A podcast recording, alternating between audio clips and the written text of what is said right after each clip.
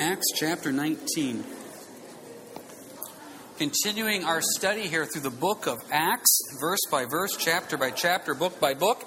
We're on Paul's third missionary journey. Paul's third missionary journey here. Acts 19. Lord willing, time willing, we're going to do verses 21 through 41 today. So let's do the smart thing and pray, and we'll get started. Heavenly Father, good to be here this morning. Thankful for the time of worship. What a beautiful, just late summer morning, and just good to get together, have this time of fellowship and worship. And we pray that your Spirit would lead, your Spirit would guide, and the focus be you in all that we do and all that we say. In your name, amen. A little bit of background here as we get ready to go into Acts chapter 19. We're at Ephesus. And in Ephesus, there is this very amazing temple that was one of the seven wonders of the ancient world. I was going to get a picture of it for you and put it up there, but the problem is we don't know exactly what it looked like, so everybody has a different interpretation. We do know some of the statistics on it, just to put this in perspective here. It was big. 450 foot by 225 foot, so longer than a football field. It was 60 foot high and had over 100 columns. Once again, one of the seven wonders of the ancient world. The idea behind it was this depending on your background, be it Greek god or Roman god, that either Zeus or Jupiter sent down a picture of Diana. That's how some people call it. Some people call it Artemis there. Either one sent down this idol and they built a temple then around it. Now, I was going to show you a picture of what Diana supposedly looked like, and it's absolutely disgusting, so I'm not going to do that. So, if you want to be a heathen and go Google it when you get home, that's between you and the Lord. So, it's just this weird type thing, and this is what they worshiped, and they built this temple around it. And this became, if you will, a little bit of a tourist trap. People would come here to the great temple of Diana, Artemis, there, and they would buy these little trinkets, and this is what's going on here in Acts chapter 19. Now, the interesting thing about this is there's going to be a riot. They're upset at what Paul's saying and doing because basically, Paul is leading so many people to the Lord. There's such a movement of God that it's in danger of the temple shutting down. And we'll get to that point here in a little bit. So that's the background of this chapter. So, as we mentioned the temple and Diana and Zeus, Jupiter, just to give you a background of what's going on, now let's just jump right into this and see what God has in store for us. Acts 19, verse 21. When these things were accomplished, Paul purposed in the Spirit, when he had passed through uh, Macedonia and Achaia, to go to Jerusalem, saying, After I'd been there, I must also see Rome. So he sent into Macedonia two of those who ministered to him, Timothy and Erastus, but he himself stayed in Asia for a time. If you look at a map in the back of your Bible, you see him working through his third missionary journey, heading back towards Jerusalem. But the main focus here I want to mention is just this little word, verse 21, when these things were accomplished. That word accomplished, some of your translations, translations may have a different wording there. Paul accomplished what God had asked him to do. Boy, that really hit me. Because for Paul to accomplish what God asked him to do, that means Paul knew what God had asked him to do. How can you accomplish a task unless you know that's the task that is given to you? So I started thinking about that from a biblical standpoint. Lord, have I accomplished the things you've asked me to do? Well, the first question you have to ask yourself is, what did God ask me to do? I remember hearing a verse one time years ago, and I've never forgot it 2 Timothy 4, verse 5. We're not going to turn there, it's just a quick little verse. But if you're a note taker, 2 Timothy 4, verse 5, Paul simply writes to Timothy, fulfill your ministry. Great words, fulfill your ministry. So the question comes up is have you fulfilled the ministry that God has given you? But before you can answer that, you have to answer the question of what is your ministry? The problem is, as Christians, we confuse what the term ministry means. Some of you say, Well, I'm not in the ministry. The word ministry is given to all believers. We've mentioned this before. There's a problem in our lingo. The 21st century church refers to pastors as ministers. And so, therefore, if you say you're a minister, it carries this idea that you're the pastor of a church. That's not what the word means. Minister means to serve. So, by default, all of you are ministers. We're all ministers of the gospel of Jesus Christ. We're all called to serve. So now, since I'm a minister, what is my ministry? Now, this is where it gets tough. Don't confuse ministry with responsibility. Those are two different things. I have a responsibility to take care of my family, to make sure there's a roof over their head, to make sure they have clothes, make sure they have food in their stomach. I have a responsibility to make sure my yard is taken care of. I have to mow it. So if I say, honey, I'm going to go minister to the Lord by mowing my yard, that doesn't make any sense. I'm not ministering to the Lord. I'm fulfilling a responsibility. And so what happens is sometimes we look at it as a responsibility as a ministry. I'm going to go to work earn a paycheck, come home, pay the mortgage, pay the bills. I just fulfilled a ministry to my family. No, you fulfilled a responsibility to your family. You have something separate in your life that is a ministry. God has promised this. He comes right out and says in Romans 12, verse 6, that each one of you, as a born again believer in Christ, has been given a gift of the Spirit. 1 Corinthians talks about this as well in 1 Corinthians chapter 12, that every single person that has been saved has a gift. Now, every now and then I'll run into someone who comes up to me and says, I don't have a gift of the Spirit. And then I usually say to them very lovingly, smiling, so they know I'm joking, I say, Well, then you're not saved. Because the Bible makes it clear. If you are saved, you have been given a gift. So if you say, I don't have a gift, that means you haven't been saved. That's how the system works. This word for gift in the New Testament is the same word as grace. God has given you something that you haven't deserved. Now, are you looking for this gift? See, this is the first question you have to ask is, what is your ministry?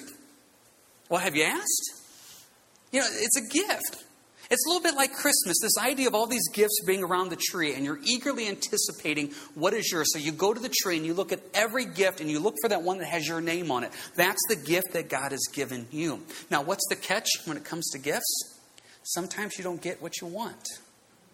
That's part of gifts. You know, we tell the boys all the time remember, you can make a Christmas list, but it doesn't mean that people are going to get you what is on your list.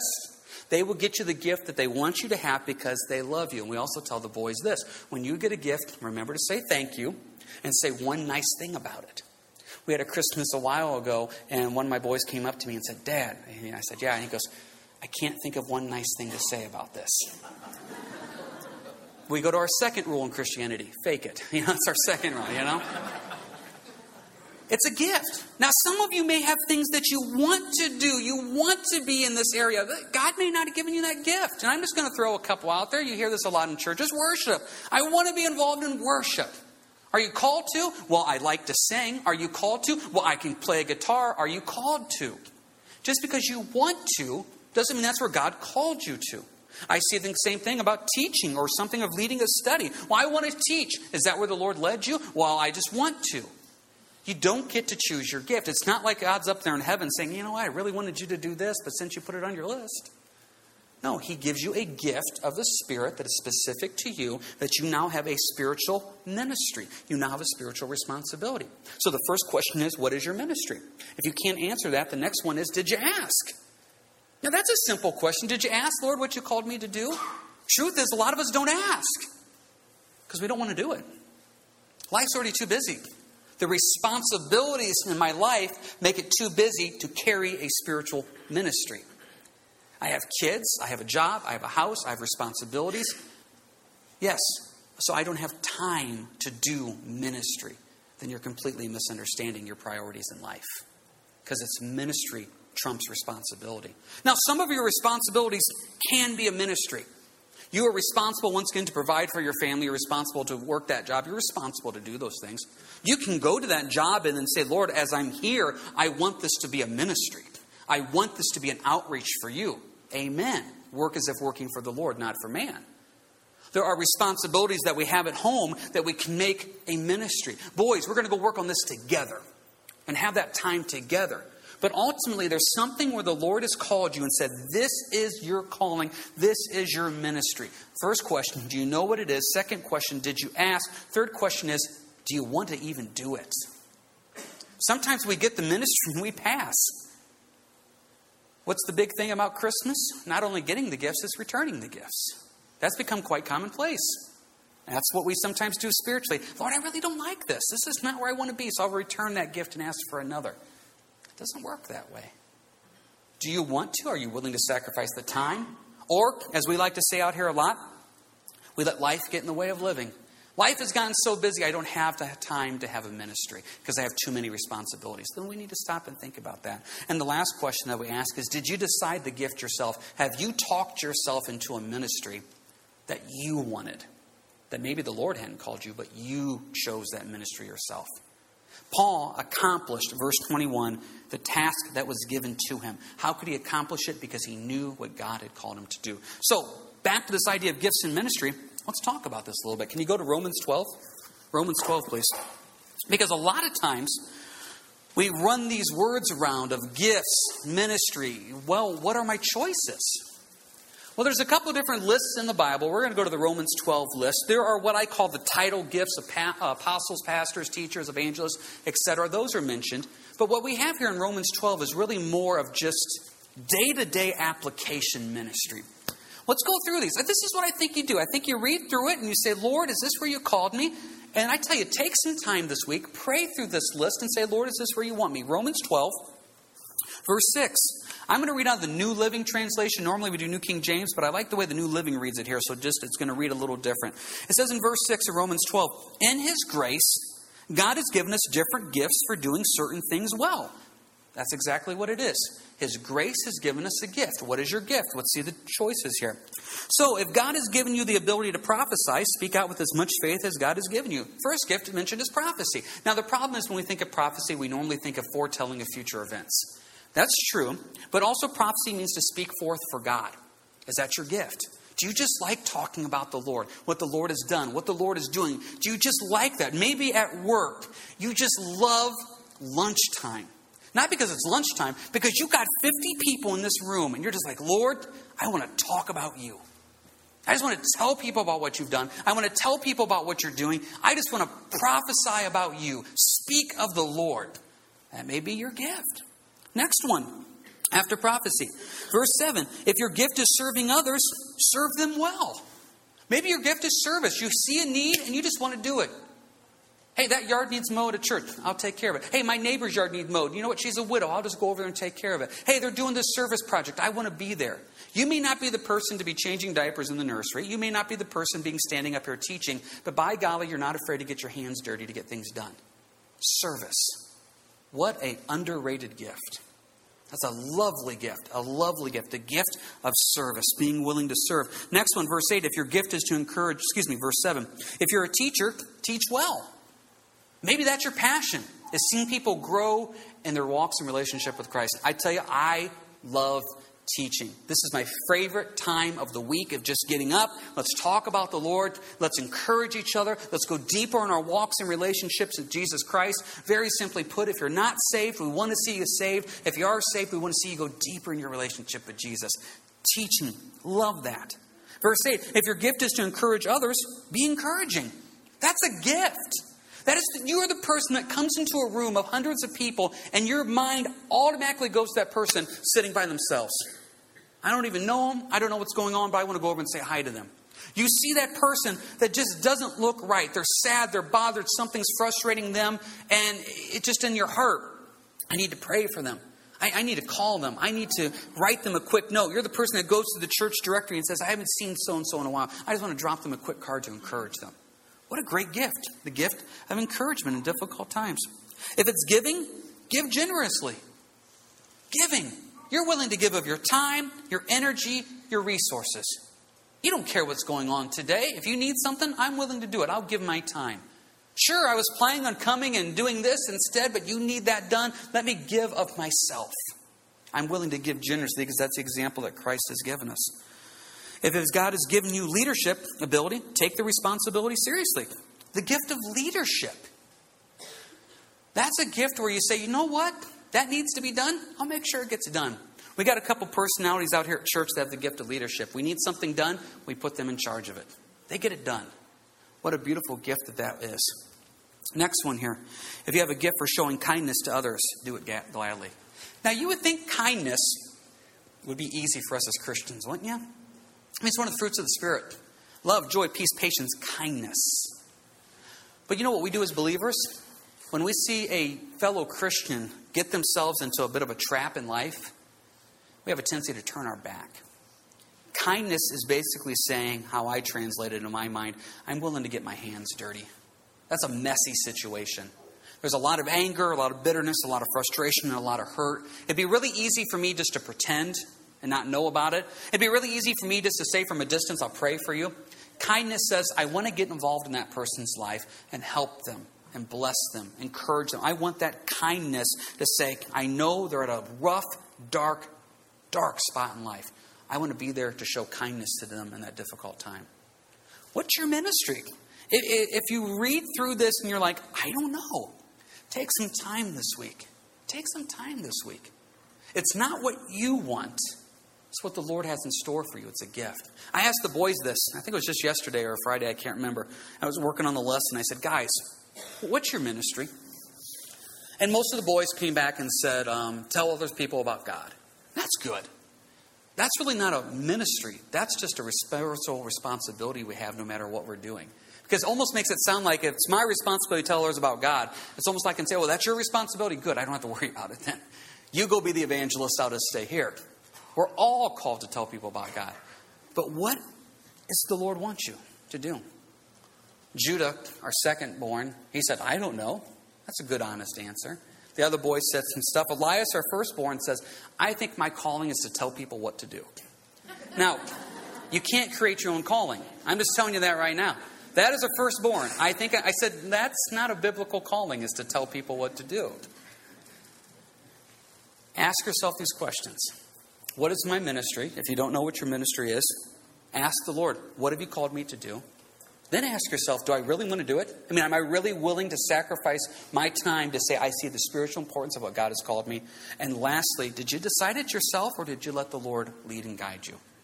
Remember, part of a mature believer's walk with the Lord is ministry, service. It's not a have to, it's a want to.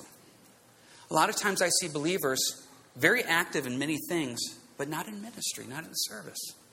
And there's this little idea I've been thinking about. What it really comes down to is we like to be part time believers, but want full time benefits. It doesn't work that way. Lord, I just want to give you this part time thing. You know, I love you. You know, you love me. And life's really busy right now, so part time I'll serve you. But I want the full time benefits of grace and peace and etc. Doesn't work that way. Lord, I want to be everything I can for you. And I look back here at Paul, Paul accomplished these things, purposed in the Spirit. He knew where the Lord had called him, he went where the Lord had called him, and he was obedient to that. So, let's see what happens next now. Let's continue on in our study here. Verse 23 About that time there arose a great commotion about the way. We're going to stop right there. It's going to take us a few days to get through this. This idea of the way, we have to hit this. This comes from this idea of Jesus in John 14, verse 6. I am the way, the truth, and the life. No one comes to the Father but by me.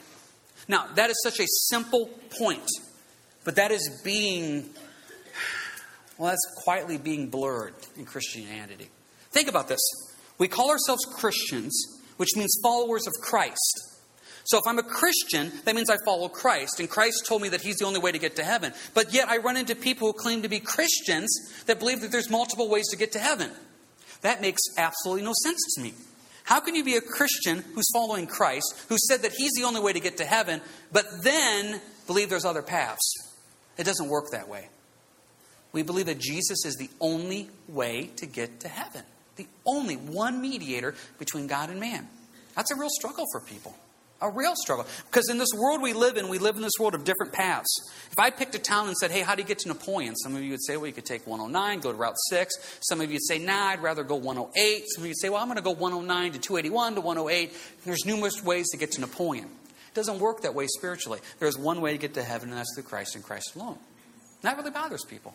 I've shared this story with you before. I'll repeat it real quick. I remember when I was in college, and I had a humanities professor that really just liked to uh, rub people the wrong way. And he was not a Christian. He made that very, very clear. So he put up a picture one time, and the picture said this The only mistake that God ever made was when she created man first. And he just wanted to pick and rub. And so he put this up. The only mistake that God ever made was when she created man first. He said, Does anybody have a problem with this? So no one, I raised my hand. I have a problem with this, you know. He said, Why? And, and I said, Well, you know, as a Christian, I don't, and he interrupted me, as a Christian, so you believe that Jesus is the only way to get to heaven? I said, Yeah. He goes, Do you realize what you just did? By believing that Jesus is the only way to get to heaven, he goes, That means of the 5 billion people in the world, you automatically just said you think 4 billion of them are going to hell. So you're telling me right now, he goes, all these Hindus, all these Muslims, all these Buddhists, etc., you believe they're all going to hell. I mean, this guy was just picking. So you're at this moment and you stop and you say, Yeah, that's what I believe. And then he starts going on. And there was this other gal in class. I don't remember her name. I don't remember anything. But she raised her hand and she said, I agree with him, meaning me. And I really, at that moment, saw the importance of why Jesus sent people out two by two. And I tell you, I can't wait to get to heaven to tell that gal, thank you. Because having one other person just stop and say, I agree, it's like, yes, Lord, thank you. And it's just the world we live in that as soon as a Christian, as soon as you claim to be a Christian and you believe, according to verse 23, the way, you are saying that anybody who does not accept Jesus Christ as their Lord and Savior is not going to heaven. That's a very powerful word there, the way.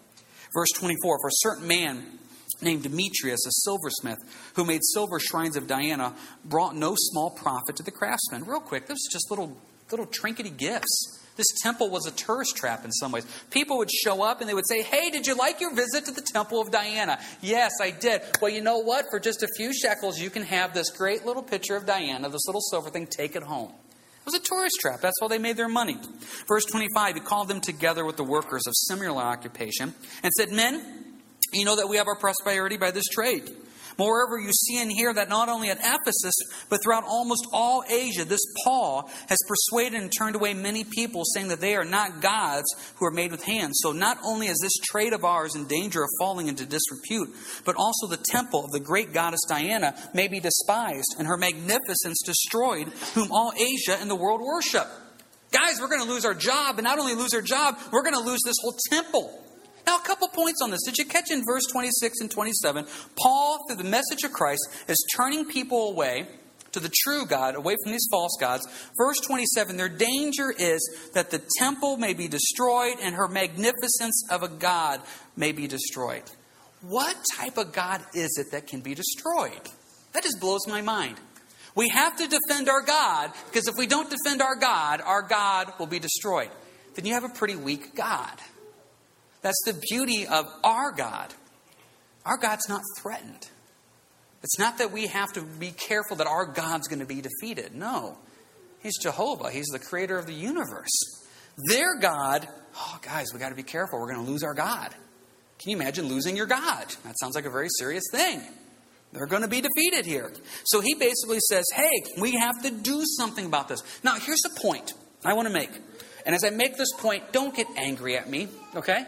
And if you disagree with me, talk to me about it afterwards because this sometimes rubs people the wrong way. Let me build this point up a little bit. This temple is about to be shut down, potentially be destroyed because no one's going to go anymore because so many people are being turned to the message of salvation through Paul that there's a danger of this temple being done with. And we know that Paul did not attack this God, Diana herself, because look at verse 37, jump ahead a little bit. Look at the accusation they bring against Paul. For you have brought these men here who are neither robbers of temples nor blasphemers of your goddess. He says right there, these guys aren't blaspheming our God. What Paul is just doing is just saying there is one God, and that God is God, who is also Jesus Christ. That's his message. So the way they're taking this temple down is by just proclaiming the truth of Jesus Christ. Now, here's my point. I think a lot of times as Christians, the way we deal with awful things, sinful things, is we attack that thing rather than the heart that is attracted to it. So, what happens is this we live in this world where we'll say, okay, let's make all these things illegal. So, we're going to take away the drinking, we're going to take away the drugs, we're going to take away the pornography, we're going to take away all this stuff. You can't even exist anymore. Which I would say amen to that. That sounds great. Okay, fine. But the heart has not been changed in Christ. So the heart is still going to be attracted to those type of things. The way all those awful things are shut down is by people coming to know Christ, and as they come to know Christ, the desire to do those things starts to disappear. Problem is we're trying to legislate morality. You can't legislate morality because the heart will still want it. If you want those awful things to be ended, there has to be a regeneration in the heart where the person stops and says, I no longer desire it. There had to be a time where this guy that used to go to the temple of Diana would stop and say, You know what? This message that Paul keeps preaching, I don't want to go to the temple anymore. I just don't want to go anymore. You know, and this is the point is that eventually you reach this point where you stop and you say, I don't want it. I don't want it anymore. I can remember when I first got saved there was some stuff that I, I really liked and I wanted to hang on to. And I can remember talking to uh, um, Kelly, and I remember talking to her, and Kelly would say something to the fact of, um, I would say, I'm not going to let go of this. I want to hang on to this. And I remember she said something that really hit me, and I've never forgot it now, 20 years later. She said, The longer you walk with Christ, the more those things are going to become distasteful to you. And I didn't believe it. But a few months after walking with the Lord, guess what? I didn't want those things anymore. See, as you grow and walk in the Lord, those things that used to be so much fun and your life used to revolve around, eventually you stop and say, as a born again believer, I don't want it. I, I don't want to go get wasted at the bars anymore. I don't want to go to those websites on the web anymore. I don't want to go to the temple anymore. And eventually, those things no longer have an interest to you. There may be a temptation because we're flesh, but eventually you say, I don't want that. And so, if we really want to see the nation changed, the nation's going to be changed by more and more people coming to know Christ as their Lord and Savior. I remember a pastor saying this, and at first glance, I hope it doesn't come across as offensive. He said the problem with some Christians is the Christians are so focused on saving America. He goes, I'm not in the business of saving America. He goes, I'm in the business of saving Americans. Because as you save Americans, then you have people that have a different perspective on where the nation should be and where we should be going. And then those people, then, next thing you know, are spreading that message of truth in the gospel. And then the nation gets saved. Sometimes I think we work backwards. That's an awful, horrible thing. Let's shut it down. Okay, we shut that down. The hearts are not regenerated. The people still want it. They'll go find it someplace else. Let's see the hearts regenerated in Christ, and then you see these things no longer carrying that attraction. What was going to shut the temple down? People knowing about Jesus. That's what was going to shut it down. Verse 28 Now, when they heard this, they were full of wrath and cried out, saying, Great is Diana of the Ephesians. So the whole city was filled with confusion and rushed into the altar with one accord, having seized Gaius and Aristarchus, Macedonians, Paul's travel companions. And when Paul wanted to go into the people, the disciples would not allow him. Then some of the officials of Asia, who were his friends, sent to him, pleading that he would not venture into the theater. Some therefore cried one thing, and some another, for the assembly was confused, and most of them did not know why they had come together. I think verse 32 is the most accurate description of the world that we live in today. Look at verse 32. Some therefore cried one thing, and some another, for the assembly was confused, and most of them did not know why they had come together. Is that a picture of the world? I mean, have you not ever seen that when you're in this group of people and there's this big group of people, you don't know what's going on? So you get on the edge and you ask the person in front of you, what's going on? They're like, I don't know, there's something going on. Then people show up behind you and they're like, what's going on? You say, I don't know, there's something going on. We're just here. Just because we're excited. There's a big group of people. There's got to be something going on. Verse 32 Why are we screaming? I don't know. Let's just scream. Why is everybody here? I don't know. Let's just come together. Is this what the world does? You know, sometimes you see those pictures on the news of, of, these riots and all this stuff going on, and there's these people that are actively yelling and screaming and throwing things. And then if you look, there's just people in the background kind of like just chilling out. You know, it's like, I think they're just there. What's going on? This is the world. We're crying one thing, somebody's crying another thing, but you know what? Basically, verse 32, we're completely confused. I read verse 32 and it reminds me of what Paul wrote in Corinthians God is not a God of confusion. So when I see confusion, that's not of the Lord. So when a believer comes to me and the first thing they say to me is, Ah, Pastor, I'm so confused, that's not of the Lord. That is not of the Lord because God is not a God of confusion. He's a God of peace. He's got a plan for you. He will reveal that to you. Verse 33 And they drew Alexander out of the multitude, the Jews putting him forward. And Alexander motioned with his hand and wanted to make his defense to the people. But when they found out that he was a Jew, all with one voice cried out for about two hours, Great is Diana of the Ephesians. And when the city clerk had quieted the crowd, he said, Men of Ephesus, what man is there who does not know that the city of the Ephesians is the temple guardian of the great goddess Diana and of the image which fell down from Zeus? Therefore, since these things cannot be denied, you ought to be quiet and do nothing rashly. For you have brought these men here who are neither robbers of temples nor blasphemers of your goddess. Right there, this guy is actually saying Paul did not attack Diana. He was just presenting the truth of Jesus. Verse 38 Therefore, if Demetrius and his fellow craftsmen have a case against anyone, the courts are open. There are proconsuls. Let them bring charges against one another. But if you have any other inquiry to make, it shall be determined in the lawful assembly. For we are in danger of being called into question for today's uproar, there being no reason which we may give to account for this disorderly gathering. And when he had said these things, he dismissed the assembly. So the guy gets up there and basically says, Guys, we don't have a reason to get it together. If you have a problem with this, Paul, take it to the courts don't do this. So, therefore, this riot, if you will, is kind of pushed off to the side. Now, let's make a couple points here as we get ready to close. I see a couple things here. First off, I see Paul not backing down. There's this riot going on, what's he want to do? In verse 30, he wants to get right in there to it. There's a boldness, there's a strength to say, I'm willing to take a stand for the Lord. Simple question Are we willing to take that same stand for the Lord? Are we willing to take that stand for truth? It goes back to what we said in verse 23 this idea of the way. If I really believe that Jesus is the only way to get to heaven, then I'm willing to take that stand when I see that way being threatened because I want to make sure the truth is proclaimed. We also see Paul. How is Paul going to change the world? one soul at a time through Christ. That does not mean that you're not afraid to call sin sin. The Bible says that if you see the works of darkness, we're supposed to expose them. But at the same time, if I really want to see those works of darkness shut down, it's going to come through people's hearts coming to know Christ. And as they come to know Christ, they're going to want to say, I don't want that anymore. I don't want that anymore. I want things to be different. And my life, and not only my life, my community, not only my community, my state, my nation, and my world. Because I want things to be different. And our first point, Paul could accomplish what was asked of him in verse 21 because he was in the Spirit. He knew what the Lord had asked him to do. Our final questions to remind you of what is your ministry? First question. Next question is if you don't know what your ministry is, did you ask? I mean, are you willing to say, Lord, I'm willing to put aside my time and responsibilities to have a ministry of service to you? Some of us may not be willing to do that. Let's just be honest. But Lord, am I willing to put aside my time and responsibilities to say, I want the ministry that you have for me? I don't want to be a part time Christian wanting full time benefits. I want everything you have for me. And the third question is Did you decide that ministry yourself? Or is that what the Lord laid on your heart? Remember, you don't get to pick your Christmas gift as much as you like. Sometimes your aunt gets you socks. There's nothing you can do about that. Take the gift that God has given you and realize that that is the best gift that the Lord can and will give you. And that's the blessing of this. Marvin, come forward here for the final.